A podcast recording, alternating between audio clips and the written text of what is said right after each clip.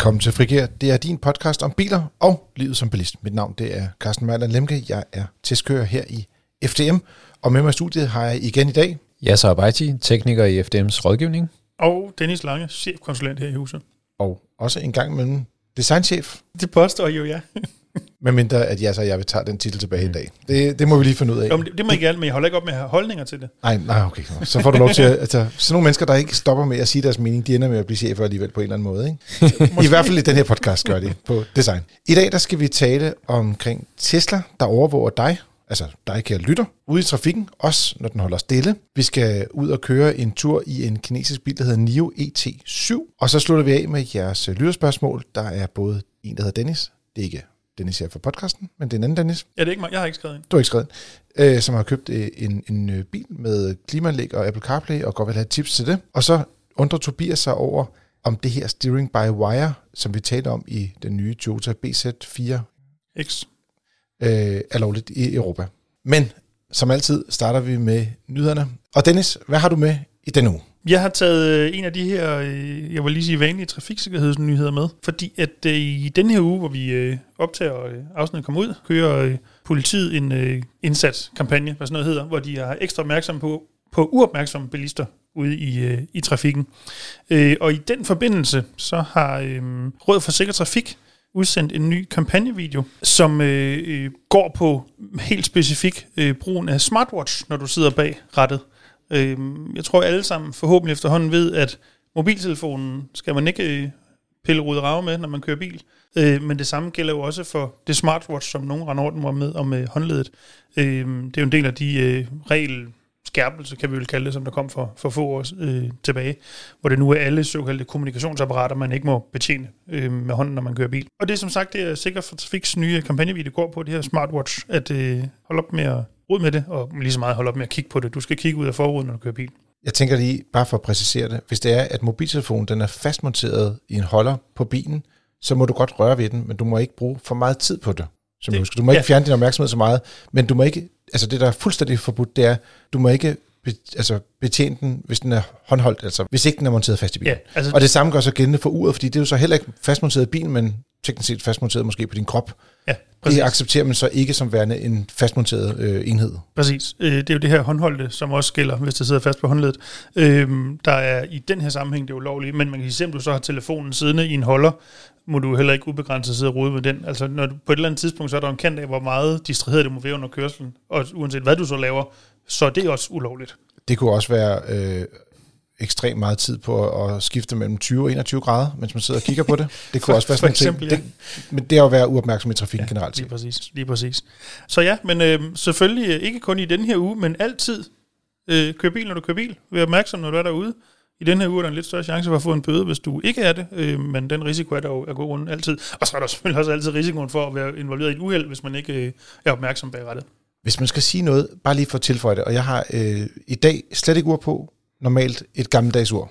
En af årsagen til, at jeg ikke vil have et smartwatch, det er, fordi jeg kan se på mine kolleger, der har dem, at de hele tiden bliver distraheret i deres hverdag. Øh, ja, Og jeg bliver rimelig distraheret i forvejen, så hvis jeg også bliver distraheret af sådan en ur hele tiden, så bliver jeg blive vanvittig. jeg har Og- observeret mange øh, øh, kollegaer og øh, venner og andet, der har sådan et, når så at det, det vibrerer på det på håndledet, det her smartwatch, så kan man se, at midt i en samtale, så cutter de lige ud i to sekunder, fordi de lige instinktivt skal se, hvad der skete på håndledet.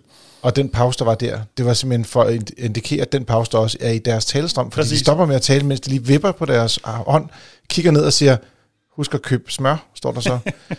og så tænker man, igen, det er dyrt. Ikke? Ja. Altså, smør er dyrt, tænker jeg. Og det Så. kræver ikke meget fantasi at forestille sig, at det selvfølgelig heller ikke er super godt, når man sidder bag rettet i en bil. Nej, fordi du bliver jo ikke bare distraheret af det, der står, og- mens du kigger væk, men du bliver jo også distraheret af de tanker, du har omkring den e-mail eller sms, du får, mens du kører. Om smøret. Ja, så har du prøvet at have et smartwatch på, eller er du også old school? Nej, jeg er old school. Jo øh, mere mekanik i et ur, jo, jo federe det er. Jeg er slet ikke til det der. Det må gerne være et digitalt ur. Altså et gammelt øh, digitalt ur er også fedt. Øh, men mekaniske ur, det, det er det, jeg godt kan lide. Godt. Så du falder ikke i fælden her. Det kommer jeg ikke til. Jeg har en nyhed med fra Volvo, som øh, præsenterede en, øh, en XE, eller EX hedder det. Jeg har, jeg, har, jeg har svært ved at bytte om på de der bogstaver nu. Nu har de lige pludselig valgt, at det skal gå den anden vej. Men øh, en øh, Volvo EX90, som erstatter den kære XC90. en elbil fra Volvo, som kun kommer som elbil på en ny platform. Og øh, jeg synes, jeg synes, den er fed. Og der er rigtig meget øh, interessant at sige om den. Blandt andet øh, så kommer den med, med, med 408 øh, hestekræfter i den mindste version. Øh, Udover at øh, den er lidt på, på, på samme platform som, øh, som Polestar 3, som vi talte om for noget tid siden. Øh, så er den både øh, længere, den er også højere, og så øh, er der plads til syv personer i den. Den får også det her øh, LIDAR-system, øh, som er et, et system, som, som øh, er laserbaseret, som kan scanne, hvad der sker foran, og så oversætter den det til data, så, så bilen ligesom ved, hvad sker der egentlig foran den. Og det gør, at, at man ligesom kan se langt frem i, øh, i trafikken, og op til 250 øh, meter. Det er et LIDAR-modul fra Luminar, som kan det her. Og så kan man så på den måde ligesom øh, forudse, hvad der sker, og, og undgå ulykker, og har en, en, en forholdsvis lang reaktionstid. Altså bilen får det i hvert fald. Øhm, så det er spændende, at, øh, at det kommer i den her bil. Udover det, så har de faktisk også øh, lanceret det, der hedder et Interior Radar System. Og det er et radarsystem inde i kabinen, som, øh, som overvåger, hvis nu man har glemt sine børn, eller sin mm. hund, eller et eller andet i bilen. Og det er fordi, at i USA, der har der været 900 døde børn siden øh, 1998, fordi man har glemt dem, øh, og, så, øh, og så grundet varme typisk, eller, eller noget, så, så, så sker de her øh, ulykker desværre. Så man, man har jo også set et par enkelte gange hjemme desværre. Ja, lige præcis. Så, så det, øh, der sidder de her øh, øh, tre sensorer øh, i, øh, i bilen og overvåger, hvad der egentlig sker, når det er, at man egentlig har, har låst bilen og er gået fra bilen. Og hvis man nu har glemt eksempelvis en baby, der ligger og sover i bilen, så får man en notifikation om, at der, du har altså glemt nogen i bilen. Øh, så det her radarsystem er ret fintfølgende, så det kan faktisk mærke, om et lille spædbarn ligger og trækker vejret. Øh, og det, det er jo ikke meget, hvad kan man sige, Øh, Øh, bevægelse, der sker der. Og så får man en notifikation, og så kan, så kan klimaanlægget også begynde at ventilere kabinen øh, og så videre, sådan, så man ikke kommer til at dø af for meget varme. Bilen øh, bliver også forberedt til, til Vehicle to Home eller Vehicle to Grid, øhm, og så øh, forventes det, at den bliver bygget i, øh, i sidste kvartal, eller i Q3 i øh, 2023, og den forventes at blive bygget i USA og i Kina, som nok også kommer til at aftage flest af de her biler, tænker jeg. Ja, øh, hvad siger øh, den fungerende designchef i øh, Frigir? Jeg blev degraderet, kan jeg høre, nu er jeg kun fungerende. Øhm, jeg synes, jeg, nej, jeg har det ikke rigtig svært med den, men jeg synes måske ikke, at alle dele fungerer nødvendigvis lige godt, i hvert fald som det ser ud på billeder. Den, den eksisterende X90 har sådan et meget fint, muskuløst udseende med nogle brede hofter og så videre. Mm. Og det synes jeg måske lidt ser ud til på billederne, lidt går fløjten her med EX90'eren. Og måske er det i virkeligheden især den bagerste, jeg kan sige, det bagerste hjørne, altså bagskærmen op, hvor det lidt bliver nogle lidt store øh, konturløse flader, hvor der ikke rigtig sker noget. Der er ikke sikker på, at jeg synes, den er helt i skabet, men det kan også være, at det er bedre i virkeligheden. Det må vi jo vise sig på et eller andet tidspunkt. Jeg er bare ikke 100% overbevist. Det er også lidt sjovt, fordi øh, i en ret lang periode har Volvo haft noget med, at de har haft øh, stoplys, der går langs med den, det, man kalder C-stolperne, altså mm. øh, ned langs på siderne af bagruden, på begge sider af bagruden, og så ned lige omkring hofterne. Det er sådan en, måde. en relativt ubrudt linje. I hvert fald. Ja, præcis. Ja. Men her der er den faktisk todelt. Ja. Så der er både nogle stoplys, som ligger langs med ruden, og så er der ligesom et, noget metal, og så kommer der en lygte igen, som minder lidt om noget man kunne se på nogle af deres andre ja, topmodeller. S90 for eksempel. Ja, ja, lige præcis. Så ligesom om den sådan, både skal være sedan og også være SUV.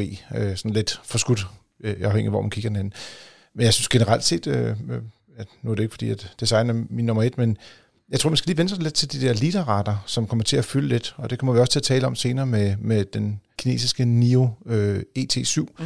hvor der sidder sådan en, ligesom en pukkel hen over forruden, øh, og det har de jo brug for, som literretterne er i dag i hvert fald.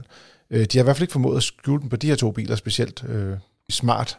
Nej, men altså det du et stykke hen ad vejen ret i, det kunne dog være meget værre, synes jeg. Altså især, man kan sige, nogle af de første prototyper for nogle år tilbage var jo decideret en nærmest kasse, der sidder der. Der synes jeg så trods alt, det er relativt diskret, men bevares, man kan se det. Altså mere skjul er det jo heller ikke. Ej, men det kunne være smart, hvis det var, at det havde sådan en dobbeltfunktion, som for eksempel taxaskilt også. mm. Men det har de åbenbart ikke fået fat på. Det, det kan være, det kommer som uh, ekstra styr. Ved det, så synes jeg, at fronten er blevet sådan lidt mere, selvom det er en meget, meget stor bil, så ser den lidt mere kompakt ud end for eksempel den mindre XC40 i deres elektriske udgave, hvor der kommer nogle lidt store, synes jeg, flader på, Øh, der ser det ud som om, de her, der har de fået lavet lidt flere, nogle, nogle flere kanter ned over mm. øh, selve fronten. Det kan måske virkelig også være, fordi den her er jo fra starten designet som en elbil, hvor XC40'en Oh, jeg har lyst til at sige recharge, er det ikke rigtigt? Jo, jo. Øh, øh, men der har man jo virkelig bare taget en plade og sat på, hvor der normalt var en kølergitter. Ja. Altså det, det er sådan lidt en eftertanke på mange måder, ikke? Det er det. Altså jeg synes, den er fed, den her bil. Lige på, på alle måder er den fed. Øh, indvendig og udvendig og teknisk. Øh, jeg tror, jeg tror at øh, det her det er ligesom stadfæster Volvo som et premiummærke. Altså i gamle dage, der, der synes jeg lidt, Volvo var sådan, det var ikke rigtig premium, øh, hvor at de senere år, jamen det, det, det kan man ikke, altså det kan man ikke, øh, du kan ikke underkende, at mm, Volvo nej, nej. er premium. Især med, med, med de store, både XC60'erne og XC90'erne, og, og, og nu også øh, de her elbiler, ikke også? Så jeg synes, øh, jeg synes, den er en home run, den her. Nu må vi lige se, når vi får den mellem hænderne, men øh, det ser godt ud. Man kan sige, at priserne starter omkring en million. Ja, det, øh, det er billigt. Og øh, ja, det er det jo for den, det, det er mange penge i hvert fald, ikke? Øh, men, men i forhold til bilstørrelsen er det rimelig fornuftigt. Øh, dog øh, cirka 200.000 kroner dyrere end Polestar 3, som den deler platform med. Ja, som jo, nej, det er jo ikke samme bil, men det er Nej, men teknisk set er teknisk det, set er det samme bil, bil, og det er det samme størrelse. Det eneste, jeg sådan med frygt for at blive øh, altså, øh, talt ned i det her univers, det er, jo, det er en meget lækker bil, og jeg følger meget med på den der luksusfornemmelse, eller premium, eller hvad man skal kalde det. Øh, men det er også en ekstremt stor bil. Ikke? Altså, det er en meget stor bil, og jeg vil sige, privathus. Personligt vil jeg ikke køre så stor en bil til hverdag. Jeg synes, det var for meget øh, i forhold til parkeringspladser, og også energiforbruget må være markant større i andre biler. Og så synes jeg faktisk lidt det der med, at den øh, må trække 2,2 ton, det kan man godt sige, det er meget, men det er jo ikke voldsomt, når man tænker over det. Altså, det kunne være fedt, hvis det var sådan en elbil, der kunne trække 3,5 ton. Altså dem, der har store hestetræler, der virkelig har de her mm. behov, det, det kan den altså ikke dække af. Og det er der nogle af øh, konkurrenterne, der, der kan gøre bedre faktisk. Mm. Den sidste korte nyhed, det er, øh, ja, hvad skal man kalde det, et, et farvel til Fiesta. Ford Fiesta øh, stopper med at blive produceret fra midten af næste år. Og i det hele taget så øh, har Ford faktisk mistet en del af deres øh, bilmodeller. Mondeo er væk, S-Max den forsvinder også næste år, og Ford Focus den udgår af produktion i 2025. Og øh, altså Ford siger, at de starter på en frisk ny elektrisk æra, men lige nu så kigger man ind i en Ford Mustang Mach-E med ekstrem høje priser pt. og dårlig energieffektivitet og meget store batterier. Øh, jeg synes bare, det ser, det ser lidt tungt ud for Ford, men også generelt kan man mærke, altså, det bliver en lille smule modigt, når man har været med biler i så mange år, og har godt kunne lide biler i så mange år, og man så kan se alle de her bilmodeller forsvinde. Jeg synes, at Ford Fiesta har altid stået som værende sådan den meget velkørende lille minibil, og den forsvinder også nu, og, og den lå ellers i et prisleje, hvor der var mange, der godt kunne være med. Mm. Øh, der, der er mange, der har råd til at købe sådan en bil, veludstyret til omkring sådan dengang i hvert fald 170-180.000 øh, kroner kunne få en virkelig god Fiesta, ikke? Jeg synes også, det er ærgerligt. Øhm, der er bare mange øh, bilmodeller, der efterhånden forsvinder. Vi talte jo også om det forleden dag, øh, hvorfor nogle modeller kommer man mest til at savne. Øhm, og Fiesta, jeg synes, øh, jeg synes, det har været en god bil, sådan, når vi kigger tilbage. Øhm, savner du nogle biler, der er forsvundet? Øh, altså, det, det, al ære respekt for, for Fiesta'en, for der er ingen tvivl om, at den har gjort meget i sin levetid, altså sådan igennem de forskellige generationer, ikke mindst til, at små biler var fornuftige og, og havde et sportsligt tilsnit. Det har de jo i mange generationer været den, der lidt har været garant for. Når det så er sagt, så har jeg ikke så stor varme følelse for den øh, egentlig. Øhm, ja, den har aldrig været en bil, der var min radar, heller ikke øhm, tidligere. Du må altså jeg simpelthen indrømme. Det, øhm, ja. Men, men jeg er med på, at der, der, der bliver et større hul i markedet, hvis man kan sige det sådan. Jamen, også bare, man kan sige, at det hele taget, lige præcis i det her prisleje, synes jeg, man, man, man savner en elektrisk afløser. I øjeblikket mm. er der jo stort set ingenting i, jeg skal sige, de startede jo, øh, Fiestaerne kostede typisk fra omkring 130.000 kroner, så op til 250, ikke? Det, det lå i det prisleje, måske 300.000, hvis det var sådan en ST-model med stor motor og 200 hestekræfter ja, ja. og alt det der ja. øh, øh, rallygejl, øh, som man sige det, på den konto. Men, men der mangler faktisk en del, øh, i hvert fald elbiler, der kommer ned af, hvad er det her prisleje, øh, ja, som, som vi har kendt. Tidligere på året var Ford jo ude og lave sådan en, jeg ved ikke, om man kalder det præsentation af, hvordan deres fremtidige modeller kommer til at se ud mm. i sådan nogle silhuetter, og så vidt jeg husker, det mindste, der var, det var noget, der nok var på størrelse med en Puma, altså en, en, en lille SUV, og i øvrigt var det SUV og alt det, der var, ja. ud over varevognen. Øhm. Og så måske en, en, det, der svarer til afløseren for en Ford øh, Focus, altså mellemklassebilen. Ikke? Var, var der sådan en også? Jamen, de laver jo en, lidt en kopi af Volkswagen ID3 på et mm, tidspunkt. Ja, okay. ja. Ja. Ja, fordi det, det er vel det, der kommer til at ske, at vi, og det er det, vi ser ind i, at det er en MEB-platform, der ligesom kommer til at bære Ford fremadrettet. Det er sådan, jeg har forstået det. Er det korrekt forstået, Carsten? Ja, altså det, en, en stor del af det vil være den, den platform, som Folkevogn har udviklet, og mm. som man ser mange af deres bilmodeller øh, bliver produceret på. Men øh, det bliver også lidt spændende at se, fordi de kommer også til at skulle lancere mindre elbiler hos Volkswagen, og det betyder også, at den platform kan vel teknisk set også blive tilgængelig for, for Ford. Altså det giver jo god mening det her med at dele platformen. men vil gerne op og, og, og ligesom dele udviklingsomkostningerne ud på så mange biler som overhovedet muligt. Hvis man vil se, øh, hvordan Fiestaen så ud til allersidst, og også øh, se lidt forskellige øh, modeller, øh, hvad skal man sige, rallyudgaver af den, så kan man begynde at kigge på fdm.dk og læse artiklen derinde.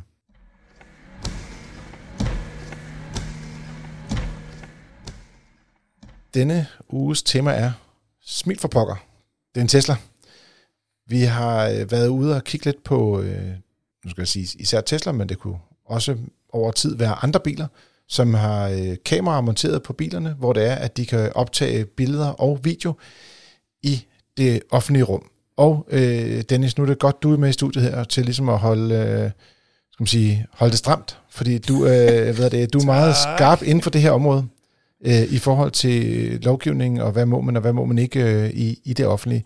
Øh, hos Tesla hedder det Sentry Mode, og øh, det findes, øh, det kom i 2019, øh, og det er på alle Teslas modeller øh, efter det, øh, men i hvert fald alle Tesla Model 3 og alle Tesla Model Y.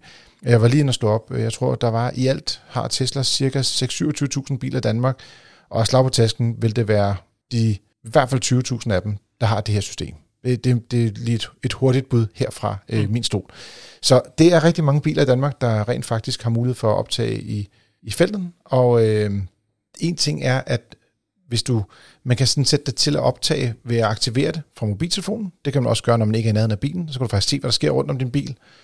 Øh, måske skulle du starte der og sige, er det lovligt? Bare sådan kort, ja nej. Ikke nødvendigvis. Det tror jeg er det mest klare svar, jeg Det kan er give ikke, dig. ikke rigtig et kort ja-nej-svar til det. Nej, det er det ikke. Men det er et rigtigt jurasvar. Øh, den anden ting, det er, at øh, man kan også sætte bilen til at aktivere kameraerne, hvis der øh, går folk nær ved, altså tæt ved bilen. Og det vil også sige, at når folk de bare går bagom den, så aktiverer den alle kameraer. Øh, Nogle gange så blinker den lige med lygterne. Den kan have sådan et rødt øje, som tænder inde på, på bilens skærm. Øh, og så optager den simpelthen øh, video øh, omkring bilen øh, i de efterfølgende øh, Ja, det er tid. sådan, at du har været slår på tasken inden for en meter af bilen, eller sådan noget i den størrelsesorden. Ja, og jeg tror også, den i teknisk set faktisk optager hele tiden, fordi at jeg har set nogen, der har haft uheld, og som har delt deres videoer, og der kan den jo ikke være aktiveret før, at altså, du ved, den, når impactet kommer, og bilen bliver ramt, så er den aktiv, og så tager den også noget video før det.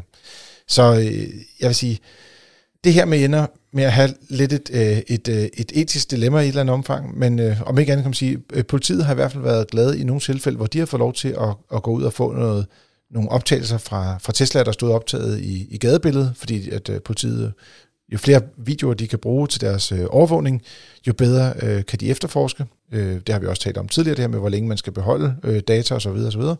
Øh, men der er jo også et dilemma, synes jeg i hvert fald, efter at have set ret mange øh, videoer på sociale medier, det er på Facebook, ja så, det, Mm. det sker derude, jeg vil bare lige sige det. Øh, men så kan man se folk, der har en eller anden, der har kørt ind. Hvorfor kørte du også ind i mig? Eller hold kæft en dum Ford Fiesta, og det var jo den Ford Fiesta, der gjorde det. Men der er der også lidt der med, så lægger folk jo videoer op, hvor du kan se nummerplader. Du kan måske folk, der kommer gående, som man kan genkende på billeder. Og Ja. der er vi i hvert fald mere end bare i en gråzone, ikke? Øh, jo, helt sikkert. For det, det, er jo, det er jo også i den her sammenhæng lidt en toledet størrelse, ikke? Fordi det ene er selvfølgelig, hvad må du optage? Det er der nogle regler for. Der er ikke nødvendigvis regler, der 100% er fuldt med, hvad skal vi sige, den teknologiske udvikling. Mm. Øh, så derfor kan der være nogle, nogle gråzoner der. Og det andet led er, når du så har de her optagelser, hvad må du så dele, skal vi kalde det usløret øh, i, jeg vil lige vil sige det offentlige rum, hvis vi kan kalde Facebook det, men det kan vi vel nok. Øhm, og hvis vi tager den sidste del, så er det i hvert fald helt sikkert, at optagelser, hvor du kan identificere folk, eller for eksempel en nummerplade, hvilket er meget øh, typisk, når vi snakker om øh, biler, så må du i hvert fald ikke uden den pågældende samtykke dele det, for eksempel på en Facebook-gruppe. Til trods for, det ser vi jo, det ser jeg jo også, at det bliver gjort i mm. stor stil derude. Men det er helt sikkert ulovligt. Så skal man sløre det, inden man offentliggør optagelserne eller billederne. Det samme gør sig jo et gældende for, øh, hvad det dashcam optagelser Ja, i ja, ja, trafikken. det- det er bare lige for at sige, det, det, det er samme Ja. univers. Ja, for man kan sige, når, når du kører med din Tesla, så er det jo i virkeligheden hvad, otte kameraer, der, der fungerer grundlæggende som et dashcam. De optager sig i forskellige retninger, men det er jo grundlæggende det samme som et dashcam, du har siddende øh, bag øh, bagspejlet. Sådan i, i kernen, ikke? Hvis du havde sådan otte dashcam siddende rundt omkring på bilen, det er det, der fungerer her. Ja. Yes. Ja.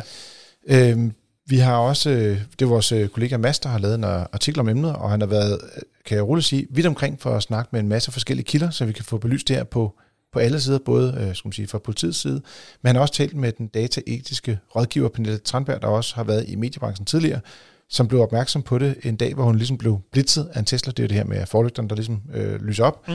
øh, og fandt ud af det, øh, da det skete et par dage senere, at det var, øh, det var ikke bare et tilfælde, det var faktisk noget, der skete. Og hun sagde, at øh, hun føler sig både krænket og synes, det er grotesk, øh, hvis alle øh, biler i fremtiden skal tage billeder øh, af os hele tiden, øh, og, og dermed mister vi jo vores privatliv. Og finten er jo, at en ting er, når der er 20.000 Tesla'er, men lad os nu sige, at hver anden bil i gadebilledet har et kamera. Det behøver ikke være en Tesla, det vil lige så godt være den næste Ford, for den sags skyld, Ja, ja. når vi talte om Som Ford tidligere, som ikke bliver en Fiesta. Øhm, så vil man jo have den her udfordring, at, at man faktisk ikke rigtig har mulighed for at gå i, i fred og ro, og ikke have et privatliv i virkeligheden. Ja, og det er jo det, der er problematikken i det, sådan i de, på den store klinge. Det er jo privatlivsfred, øh, som potentielt bliver brudt her. Øhm, og det er jo også, det er jo også derfor, at øh, forskellige øh, europæiske datatilsyn er inde over det her. Øhm, altså der er flere lande, hvor der er enten har de selv øh, øh man kan sige, taget det op, eller nogen, der har klaget til det pågældende datatilsyn øhm, omkring det her. Det ved jeg, at øh, i Pernille Tranberg også har gjort her hjemme i Danmark, og det kan mm. der sådan set også være andre, der har gjort her hjemme i Danmark. Øhm, men man kan sige, på, i, i det spor, og det er jo også et interessant spor, om, der er, om Tesla bryder nogle, nogle, nogle, nogle, nogle datalovgivning, eller noget GDPR-lovgivning er det nok langt hen ad vejen. Øhm, men der ved vi i hvert fald, at der er man datatilsynene imellem, hvis man kan sige det sådan, blevet enige om, at det er det hollandske datatilsyn, som tager sig af den her. Så derfor så er sam- sagerne samlet i Holland, som det er lige nu, øh, og ligger der er under, øh, hvad skal vi sige, øh, behandling.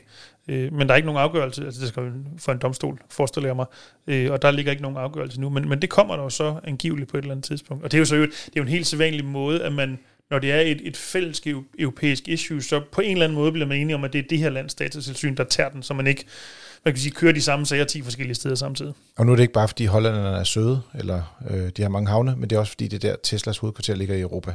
Det skal nok passe, ja. Yes. Ja.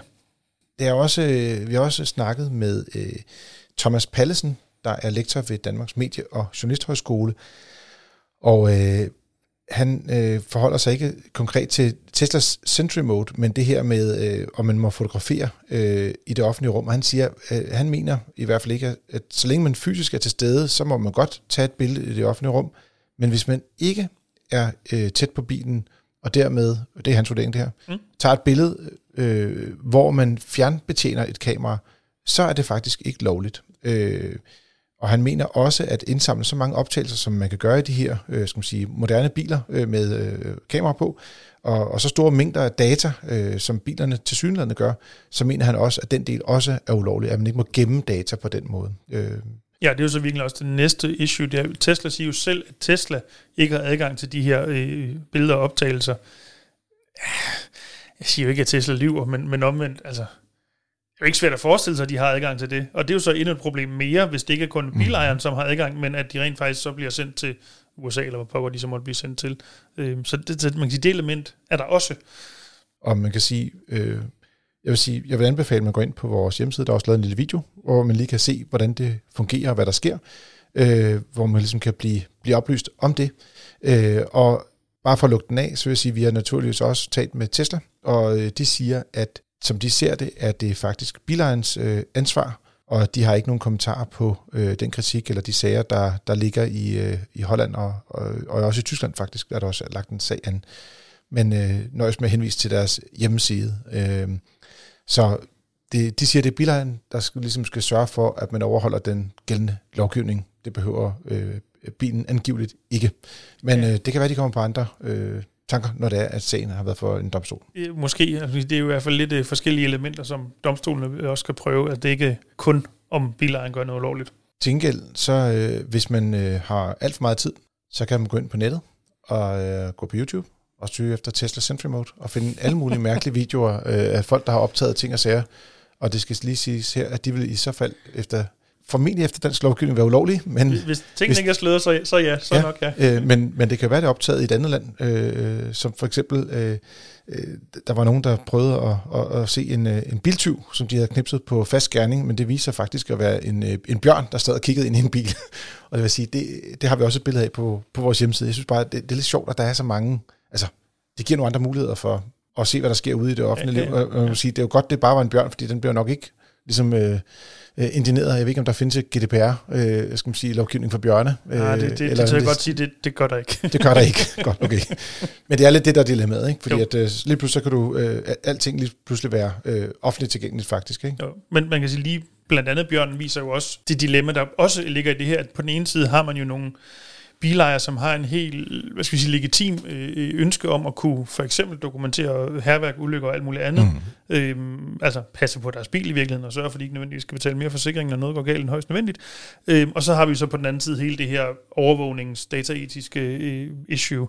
Øhm, og Ja, fordi som, som bilejer, altså jeg vil sige, hvis der er nogen, der har påkørt med en bil, og ret ofte ser man jo, at folk kigger lidt og siger, ah, der er vist kun en kofanger og en dør, der er gået i stykker der. Det kan jeg da godt køre fra. Ja, ja, præcis, øh, desværre. hvor man så sidder bagefter med øh, altså en dårlig smag i munden, og selv skal betale en selvrisiko og få et hak i ens forsikringspapir og sådan nogle ting.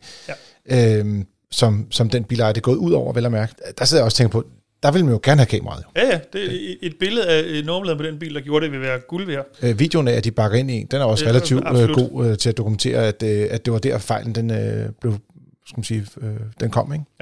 Altså, jeg øh, fik engang en video tilsendt, øh, hvor at, at der var en trailer, der hoppede af bilen, øh, en Tesla, og, og det, det kunne vi så se på den her video her, hvad det var, der skete i det øjeblik. Så, så der kunne vi faktisk også bruge det til noget. Øh, sådan så, at man kunne sige, jamen, der, der var et eller andet her, der ikke fungerede, og det var derfor, det gik galt. Øh, og så kunne man så rette det problem. Og der kunne man jo bruge det her, men, men øh, ellers så er det eneste, vi oplever herinde, det er, at der er nogen, der klager over, at det bruger ret meget strøm øh, mm. på bilen, og det, det gør det, og ja, Ja, det må man så gøre op med sig selv. Hvis man Ja, Tesla, vil du, vil du bekoste strøm, eller vil du slukke for anlægget? ja lige præcis. Ja, som jeg har forstået det, er Sentry Mode også noget, du, du kan tænde og slukke for. Det, det behøver ikke at være aktivt. Nej, nej, det, du kan Det, det er et frit valg, kan man sige. Ja. Ja. Ja. Men hvis du vil se mere omkring uh, Teslas Sentry Mode, og eller uh, dykke lidt ned i de her dilemmaer, der er omkring overvågning i det offentlige rum, og hvad man må ikke må, så kan du gå ind på fdm.dk og læse vores artikel derinde. Alternativt gå på YouTube, søg efter FDM, og så gå ind på vores kanal, der ligger uh, videoen omkring det samme emne derinde også. Denne uges uh, testgarage, der har uh, vores kollega Tom Arndt været i udlandet og kører i NIO ET7, som er en ny, stor elbil, og altså vidderlig stor elbil og dyr, og den første af tre modeller, der kommer til, til Danmark fra det kinesiske mærke. Der kommer også en SUV i samme størrelse, der kommer til at hedde ES7, og så kommer der til foråret, eller formentlig marts måned, en lidt mindre øh, hvad det, sedan, der hedder ET5, altså, og den vil være på størrelse cirka med en Tesla Model 3. Men det vi har gang i her, det er noget, der minder lidt om en Tesla Model S eller en Mercedes-Benz EQE er nok nærmere, når det nu er en, en sedan, vi taler om. Og som altid med NIOs modeller, så har de en lille digital assistent, hvor der sidder sådan en, en lille bitte skærm øh, op på instrumentbordet, øh, hvor der er et ansigt på, øh, som, som hedder Nomi Mate. Lidt ligesom Know Me, Kend på en mig. eller anden måde, kend mig. Ja. Præcis. Og øh, jeg prøvede det i en af deres øh, andre modeller, øh, som ikke gør, kommer til landet, øh, en, en større SUV. Og når man åbnede døren, så drejede den sådan over mod en. og så tænker man lidt, åh, oh, robot, ikke? Du ved. Men så er det alle, sin, alle, alle de der tegninger, de har lavet derinde i, det er sådan, nogle, sådan noget, sådan noget hyggetegninger. Mm. Sådan nogle rigtig venlige lille, bitte, sød Nomi-ven, man har fået der. Øh, og så sidder den også nogle gange og kører med fidget spinners, og mange ting, som kan distrahere en under kørslen, vil jeg lige sige. så øh, den del er det måske ikke så øh, øh, fantastisk. Men det er i hvert fald et sted, hvor der de skiller sig ud, fordi de vil godt have sådan, der kommer lidt mere sådan en, en blød øh, overgang mellem teknikken og, og de mennesker, der kører bilen. Den minder mig lidt om, jeg kan simpelthen ikke huske, hvad den hedder, men ude i, øh, på det store internet, havde jeg sagt, ude i den store verden, der findes der en lille robot, sådan tand større end en agtigt noget, som ikke rigtig kan noget. Den kan stable nogle, nogle klodser osv., men også har en lille skærm, der kan vise øh, ansigtsudtryk osv. Og det er det, der er tanken, at du kan interagere med den, og den kan blive sur og fornærmet og øh, øh, tøsesur og alt muligt andet. Det, er lidt, det, det minder lidt om, øh, at du får personificeret nogle fuldstændig døde elektriske objekter i virkeligheden, ikke? og det er, det er ligesom bilens kontakt til dig i virkeligheden, mm. og man kan også bruge den altså ved at tale til den. Der kommer også mere og mere talestyring i biler generelt set, og det er den her også bygget meget hårdt op på, PT engelsk. Øh, men de siger, at den også kunne komme, komme til at kunne tale dansk inden for, for et par måneder allerede. Det går øh, ret øh, voldsomt med de her øh, NIO og deres udvikling af, af, af teknik. Øh, de har også en lidt sjov ting med, at de er jo ret øh, langt fremme op i Norge, der har de været et stykke tid allerede, og øh, deroppe der har det sådan, at øh, hvis du gerne vil lave nogle, nogle, nogle forandringer i, i softwaren, eller du savner nogle funktioner i bilen, så skriver brugerne ind til øh, NIO, og siger vi, øh, kan Nomi ikke gøre sådan og sådan? Nej, det skriver de ikke. Men du ved, så skriver de ind og siger, vi godt tænke den, den funktion eller et eller andet. Så samler jeg de op. På, jeg håber på, at du gjorde det, du gjorde det her med en norsk accent. Det havde, jeg havde set frem til det. Jeg kan simpelthen ikke, jeg, jeg, kan, jeg kan hverken norsk eller svensk rigtigt, det, det, desværre. Ja, det, jeg, jeg, er skuffet lidt øjeblik, så det er jo hvis der er nogle lytter derude, der er gode til norske aksanger, så må I gerne komme øh, indtale det og, og sende det ind til os, så øh, vi kan gøre vores øh, gode ven Dennis glad her. Nå, men, de, de skriver til Nive. Men de skriver simpelthen til Nive og siger, jeg savner den her, den her funktionalitet. Og så laver de simpelthen en software kun til de norske modeller, som passer til den måde, man godt vil have biler her. Og tilsvarende i Danmark får vi den norske øh, skal man sige, menustruktur, og selvfølgelig oversat til dansk, men men så øh, kommer der en, ligesom en underkategori, hvor der kommer nogle justeringer, som siger, okay, i Danmark gælder de her, de her funktioner, fordi vores måde at køre bil på er en lille smule anderledes i Norge, og det kan være, at der er mere motorvej, som gør, at man har nogle andre ønsker til, at øh, sådan noget lane assist skal, øh, skal kunne slås til og fra, eller et eller andet, i, på en nemmere måde end i Norge, hvor de altid kører på små veje. Ikke? Så på den måde, så kan de faktisk ændre deres, øh, deres software i bilerne ret hurtigt. I hvert fald ifølge eget udsagn. Øh, de vil nok heller ikke sige, at det går helt vildt langsomt, men sådan er det. det vil være en mere bemærkelsesværdig udmelding. Ja, ikke? Jo. jo. Øh, men øh, de kører som udgangspunkt med et øh, leasing-koncept på alle deres biler. Øh, men jeg har også hørt lidt nogle rygter om, at man, ligesom i Norge, at der, der har været nogle ønsker om at få nogle konkrete priser på bilerne, men, men det er altså ikke noget, der er på spil lige pt. Øh, og fordelen ved at køre med de her abonnementer, det er også, at når der kommer et helt nyt mærke, ingen kender til, og man slet ikke kan gennemskue, hvad bliver gensalgsværdierne, så er det også lidt mere nemt at finde ud af, hvad kommer det til at koste at have den her bil. Og priserne er meget høje, men inkluderer alt på nær strøm. Altså, så det, det er også forsikring og sådan nogle ting, der kommer med ind under den her pris. Ja, det er også derfor, det er vel strengt til, altså det er et strid om ord, men det er mere en abonnementsmodel, end det er en sådan, i hvert fald traditionel leasingmodel i virkeligheden. Ikke? Altså, det er mere, mindre mere om sådan noget bilabonnement, end sådan præ- traditionel privat leasing. Ja, altså jeg tror faktisk, at man skældner mellem leasing og leje, og det her det vil realiteten være en lejebil, ikke? Jo, det Fordi lejebiler har jo alt på nær brændstoffet med, ja, i, i, og så kan der være nogle ordninger med, at man skal betale noget for ris og sådan nogle ting, men det vil jo også gøre sig gældende her. Det er godt stærkt fra, ja. Så øh, er det sådan, at de kommer med to størrelse batterier til modellen på 75 og 100 kWh, og senere i, til næste år kommer der et, siger de, faststofbatteri øh, med 150 kWh, men øh, det venter vi lidt, om, om det kommer. Det kan skiftes ud i bilerne, det her batteri. Og øh, det er lidt usikkert, om det kommer til at være gældende for danske biler også. Det er noget med afgiften at gøre. Men der kommer i hvert fald en øh, skiftestation, så du kan skifte mellem den batteristørrelse, som du har i forvejen, mm-hmm. øh, i Slagelse. Og de har sagt, at der vil komme i alt øh, cirka, de siger en, en snes øh, stationer, så det er omkring 20 for dem, der ikke er gode til at tale 1800-talsk. det er rigtigt. Men hvad tænker I om modellen? Her der er vi igen tilbage med literater og en masse teknik. Jeg så ikke, om der er noget der, du er faldet for? Nej, det er, det er svært at sige sådan noget om. Jeg har ikke, jeg har ikke sådan set meget andet end, end, end, end nogle fotos, øh, og der er sådan et, et, et literfelt, altså et litermodul oppe i taget, og så er der to øh, kameraer, som sidder i, i hver sin side af A-stolpen øh, på bilen. Ja, det er øhm, lidt specielt, ikke? fordi jo. der havde Volvo jo faktisk samlet det i en enhed i midten, hvor ja. der både var kamera og liter et ja. sted. Er det her en, tand mindre elegant end, end Volvos løsning. Altså, det ligner lidt, at der sidder to små horn ude i siderne. Lige præcis. Så jeg, jeg, synes, jeg synes lige det der, det kikset. Øhm, den, den der vulst sådan midt på øh, panden på bilen går nok lidt an, men de der ekstra kameraer, det ser sådan lidt kikset ud. Øhm, men jeg kan godt lide designet, altså jeg synes, det er en flot bil. Og så øh, faldt jeg lidt over det her med, at den, øh, den har faktisk tre forskellige øh, modes, hvor den, øh, hvor den kan køre i comfort mode, i sport mode og i sport plus mode. Og alt efter i hvilken mode man kører, jamen, så får man øh, forskellige øh, 0-100 accelerationstider. Det synes jeg er meget fedt, at man kan ligesom styre bilens øh, øh, hvor, hvad kan man sige, aggressivitet, altså hvor, hvor, hvor voldsom skal den her bil egentlig være.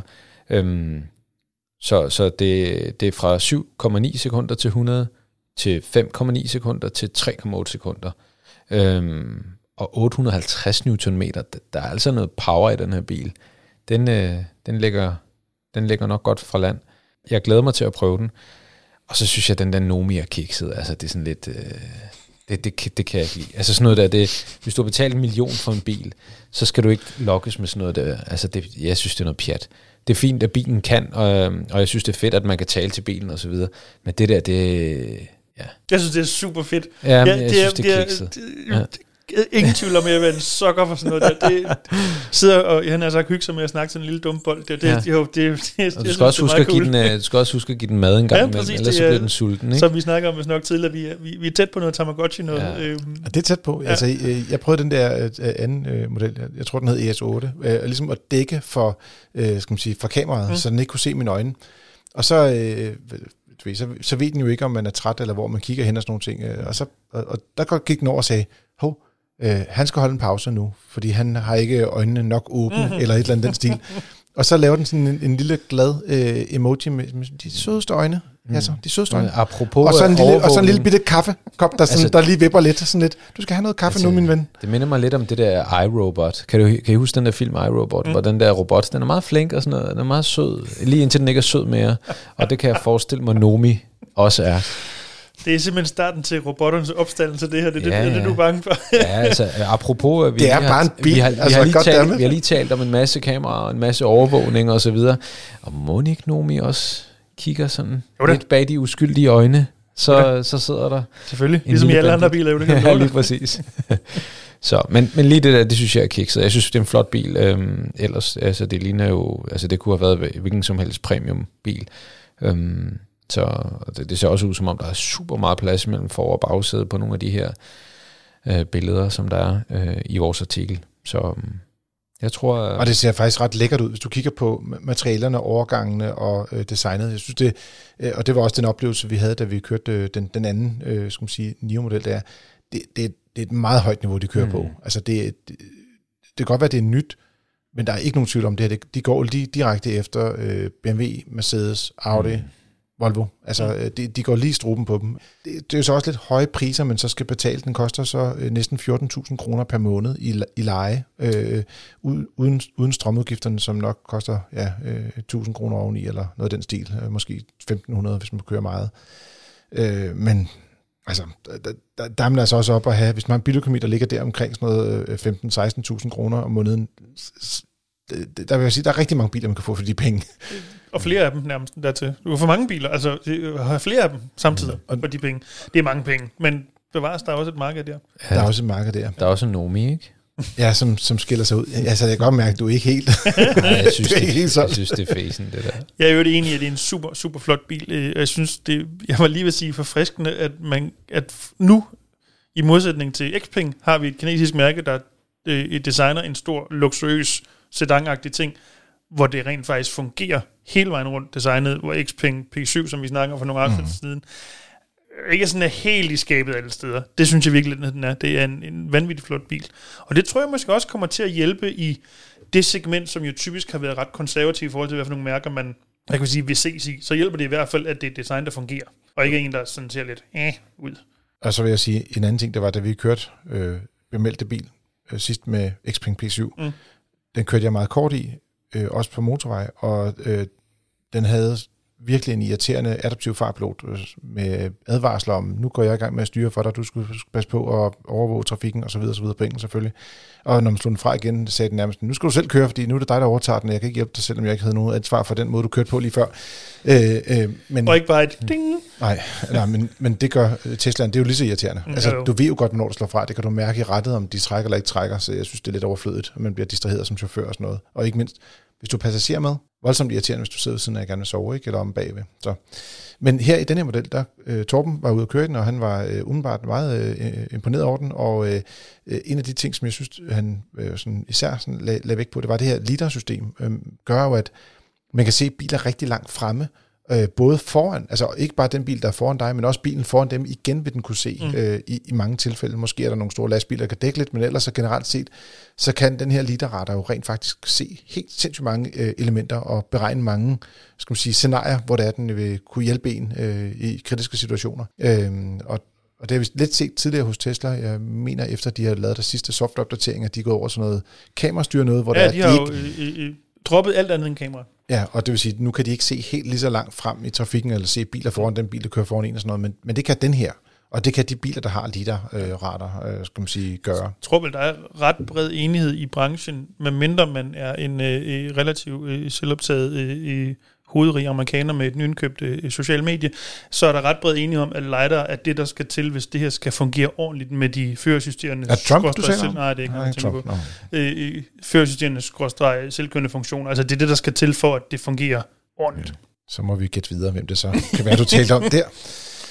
Men øh, ellers, øh, den kan trække øh, to ton. Øh, den har et elektrisk øh, krog, der lige øh, vipper frem. Øh, og så har den en rækkevidde på cirka lige under kanten af, af 600 km, altså, øh, som den, i den variant, der ligesom kan, kan køre længst lige nu, men der kommer selvfølgelig større batterier, det vil sige, der kommer der til at være mulighed for at få endnu mere strøm på bilen og endnu mere rækkevidde. Den kan lade relativt hurtigt, uden at det er ekstremt hurtigt, og jeg vil sige, de siger, at den kan lade fra 10 til 80 procent på, på 40 minutter. Det svarer med det batteri her til cirka rundetal 70 kWh. Det er selvfølgelig ikke 100 procent, men det ligger i det leje i hvert fald. Og der kan man godt få altså, en god rækkevidde på, på 70 kWh.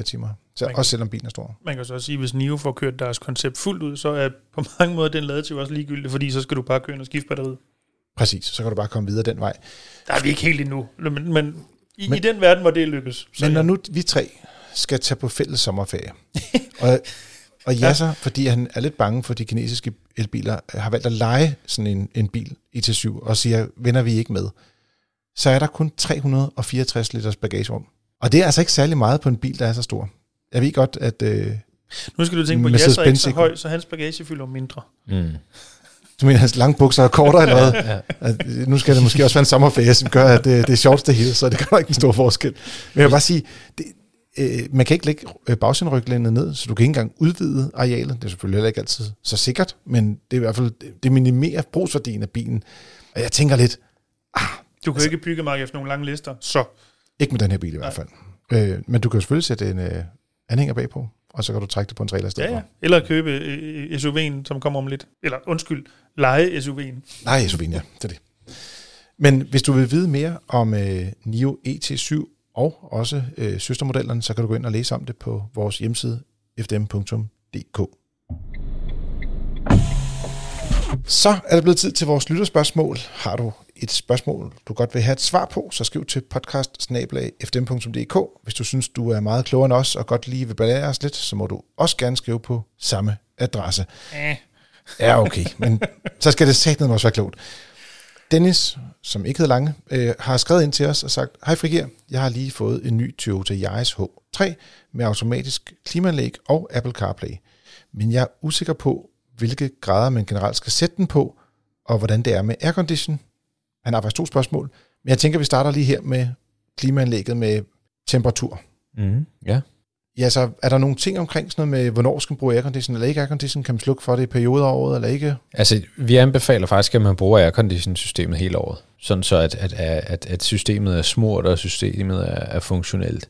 Øhm, så, så, så til den del af det, der vil jeg sige, jamen, øh, udnyt det aircondition-system, der sidder i bilen. Det affugter kabinen, og det gør, at, øh, at du kan se ud af ruderne, og, og derfor så er det fornuftigt, at det altid er aktivt.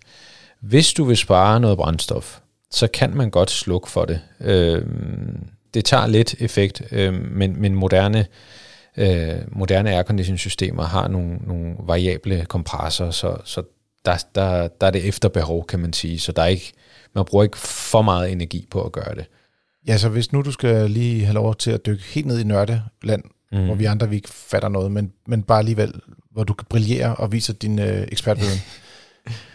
Som jeg forstået det, så er det nogle, øh, nogle øh, skal man sige, øh, når du siger, at det skal smøres, ja. så er det nogle, nogle små gummimembraner, der skal smøres, eller hvad? Hvad er årsagen til, at man skal huske at tænde den en gang imellem? Altså, der, er der er noget væske, der skal komme hen nogle steder ja, i hvert fald. Der, der, der er noget olie i, i en kompressor, Øh, og lige den her, det er, jo, det er jo fordi, det er en hybridbil, så er det jo en elektrisk kompressor. Mm. Og det er lidt anderledes, fordi den ikke må være ledende, fordi at strøm må ikke være ledende, eller olien må ikke være ledende i en elektrisk kompressor, så det er det ikke på, på sådan en model her. Men det her, øh, det her olie, det skal smøre kompressoren, og det skal også, hvad kan man sige, fugte de her pakninger, der sidder, og det kan tørre ud, når man, øh, når man ikke bruger den del af det. Øhm, og lige på sådan en bil her, der er det elektrisk aktiveret, så, så det er ikke ligesom en, en almindelig, øh, øh, hvis man tog den samme bil med en, øh, med en benzinmotor, mm. så, er den, øh, så er den typisk altid dreven af motoren, så lige snart motoren er i gang, så er kompressoren faktisk også i gang, selvom man ikke, ikke har en aktiv faktisk. kompressor lige præcis. Mm. Øhm, men, men jeg synes, at man, man skal bruge det, øh, øh, det her system, øh, og få glæde af det. Øh, systemet øh, bruger ikke mere strøm end højst nødvendigt. Og i forhold til, hvor meget øh, temperaturen skal være i kabinen, mm. det må man jo lige mærke efter, om, om skal vi tage en hurtig, hurtig runde her? Hvad siger du? Hvad, hvad gør du? Øh, jeg sørger for, at jeg får cirka 22 grader i kabinen, øh, og så slukker jeg faktisk mit anlæg, hvis ikke der er behov for, at jeg, hvad kan man sige, øh, har noget kørende. Fordi så, øh, når, jeg, når jeg slukker for anlægget, så slukker min forbrændingsmotor jo også, øh, fordi jeg ikke har behov for, for varme mere. Øh, og, og det skal lige siges, at den bil, du har, det er en Auris hybrid, som minder i brugsværdi lidt omkring den her Yaris hybrid også. Det er præcis. Så hvis man vil køre lidt mere elektrisk, øh, altså øh, spare lidt på dråberne, så kan man slukke for sit klimaanlæg, når man kører. Måske tænde for sædevarmen, hvis, øh, hvis det er i de koldere øh, temperaturer. Men, men jeg kan også godt mærke, at jeg bliver nødt til at tænde for mit klimaanlæg en gang imellem, og, og mit øh, airconditioning-system lige få fugten ud, især i den her tid, som vi er i lige nu. Hvad med dig, Dennis? Hvad gør du med temperatur i biler? Jamen, øhm, jeg har altid mit klimaanlæg kørende, øhm, og som jeg forstår det, ret mig endelig altså. Mm. Men lige præcis på min bil, min Honda Civic, der er kompressoren lavet på en sådan måde, eller systemet lavet på en sådan måde, at kompressoren faktisk altid bliver, han har sagt, slæbt med. Mm. Og så, kan det, så køler den, eller gør ikke, men den er rent faktisk altid aktiv, så jeg vinder sådan set ikke noget ved ikke at, at, at, at bruge aircon, som jeg forstår det. Ikke helt. Altså, ah. man kan sige, man kan godt justere, hvis du, har, hvis, du, hvis du beder om, at du skal have øh, ret meget køling i kabinen, så, så vil kompressoren, som er variabel, den vil arbejde noget mere mm. for at kunne opnå mm. det. Men, men det er korrekt, at den bliver slæbt med, så, så man kan sige, lige meget hvad, så, så er der noget, der kører rundt derinde. Øhm, og derfor er det jo en god idé, at, at der er væske på, altså der er kølemiddel på, og der er olie på, og, og, og en, og en del af det at gøre øh, systemet, hvad kan man sige, at have det sundt, det er ved at aktivere det. Øh, jo, jo, jo mere, jo bedre. Ja. Men ellers så vil jeg sige, så er det vel, hvis det er en øh, øh kortere tur, hvor jeg har jakke på, og det er vinter, øh, så er det vel en 20 grader, jeg tror jeg har den på, sådan cirka. Ja. Øh, og hvis det øh, øh, er lidt længere tur, hvor jeg ikke gider sidde med en jakke på, så er det vel det ikke, 21, 21, eller sådan noget, tror jeg. Øh, mindre end hvad jeg er ret sikker på, at du bruger, Carsten, fordi jeg, når jeg er ude og prøve nogle af de testbiler, I har, så overtager jeg den typisk efter, du har kørt den. Og det første, jeg gør, det er at pleje at skrue ned for temperaturen. Ja, altså jeg vil sige, øh, vi har jo flere øh, i afdelingen, der også kører biler, og, og der er en anden person, som også, øh, ved det, normalt øh, har temperaturen siden ret højt oppe. Øh, men jeg plejer altid at have den stående på 21, hvis jeg kan vælge selv. Så det, det plejer at være min go-to-temperatur, mm. hvis jeg når at justere det på bilen. Mm. Øh, der var lige en MG4, vi havde til test for nylig, og jeg ved ikke, om det er den konkrete bil, der var fejl på, men den skulle stå på 25 eller sådan noget, før det passede med, at der var 21 grader i kabinen. Mm, ja. øh, sådan lidt øh, overordnet øh, set, så er det sådan, at temperatur er noget, som man kan mærke ret præcist som, øh, som menneske. Øh, og nogle er, er mere følsomme over for den andre. Øh, og selvom man ændrer temperaturen med en halv grad, vil du faktisk kunne mærke en forandring i, i kabinen. Og så er det selvfølgelig meget afhængigt af, om den konkrete bil, du kører i, den har for eksempel øh, termoruder, det vil sige, at den, den, den skærmer dig mere fra solens stråler. Det kan være, at du har det i sideruderne også nogle gange. Ofte så er det i forruden, ikke så meget i sideruderne.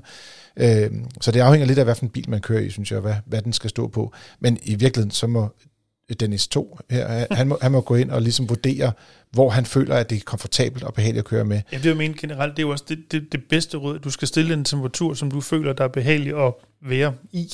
Mm. Øh, ikke mindst ud fra, og det kan godt være, det lyder lidt banalt, øh, men ud fra et trafiksikkerhedsmæssigt synspunkt, hvis du er tilpas, så kører du også mere sikkert. Præcis. Og øh, så havde han også et, et uh, trin 2, det var det her med uh, Apple CarPlay, og man kan sige, at bilen har også Android Auto, hvis man ønsker at bruge det. Han siger, hvilken navigationsapp skal man bruge? Oprindeligt brugte, eller bruger han øh, Apple Kort, øh, og, og ikke har problemer med det, men vi har tidligere anbefalet både Google Maps og her, i en, øh, en artikel på vores hjemmeside. Og der er selvfølgelig sket lidt, øh, for der er faktisk sket lidt siden vi skrev den artikel. Øh, vi har flere artikler, nogle af dem er jo af ældre dato.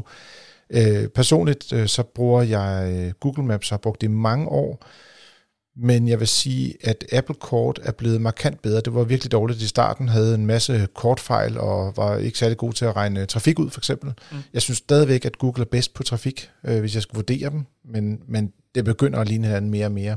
Og så nogle gange kan integrationen, hvis man har en Apple-telefon, være lidt bedre i forhold til andre apps. Øh, så noget med, hvis du har skrevet en... Øh, øh, skal man sige, så skal du ind og sige til din app, at den skal bruge Google Maps i stedet for Apple Kort, så det kan være, at du har en, en aftale, som kommer frem, og så klikker du på en knap, og så kører den automatisk med navigation. Øh, så der nogle gange kan det være smartere at bruge øh, Apples egen kortløsning. Mm. Men de begyndte at ligne hinanden ret meget, de to systemer. Men øh, personligt vælger jeg øh, Google Maps, der har jeg rigtig mange øh, altså nogle små, jeg gemmer min waypoint, altså nogle punkter, hvor jeg skal mm. hen, og så kan man gå ind i nogle menuer og sige, jamen her er min for eksempel øh, ladestander, øh, som vi bruger i Danmark, der har jeg sådan en mappe med dem, så kan jeg gå ind og finde ladestanderne i Køge, eller over ved Storvældsbroen, eller et eller andet den stil. Så kan jeg finde dem hurtigt frem, uden at sådan skulle søge dybt efter dem. Vi har også fået en mail fra Tobias, som lyttede med øh, i sidste uge, da vi talte om BZ4X, som har det her nye Drive-by-Wire styresystem. Han siger, det er et fedt og lækkert teknisk setup for alle os bilgadgetnørder, men som jeg husker lovgivningen angående indretning af køretøjer, så skal der være en fysisk forbindelse mellem ret og hjulene på en bil. Hvordan kan en bil med drive-by-wire så blive godkendt i Danmark, når nu denne forbindelse ikke er der fysisk? Take it away, Dennis. Så ja, siger jeg noget. Det er, det, det, det er Dennis, øh, det er Dennis' spor. Hvis, det hvis der. der er nogen, der skal i, i Hags øh, menneskeret, eller hvad det, domstol for menneskerettigheder, så er det dig. Nej, men øh, øhm, jeg, men, jeg, øh, jeg lægger en klage, hvis, det, hvis der kommer klager.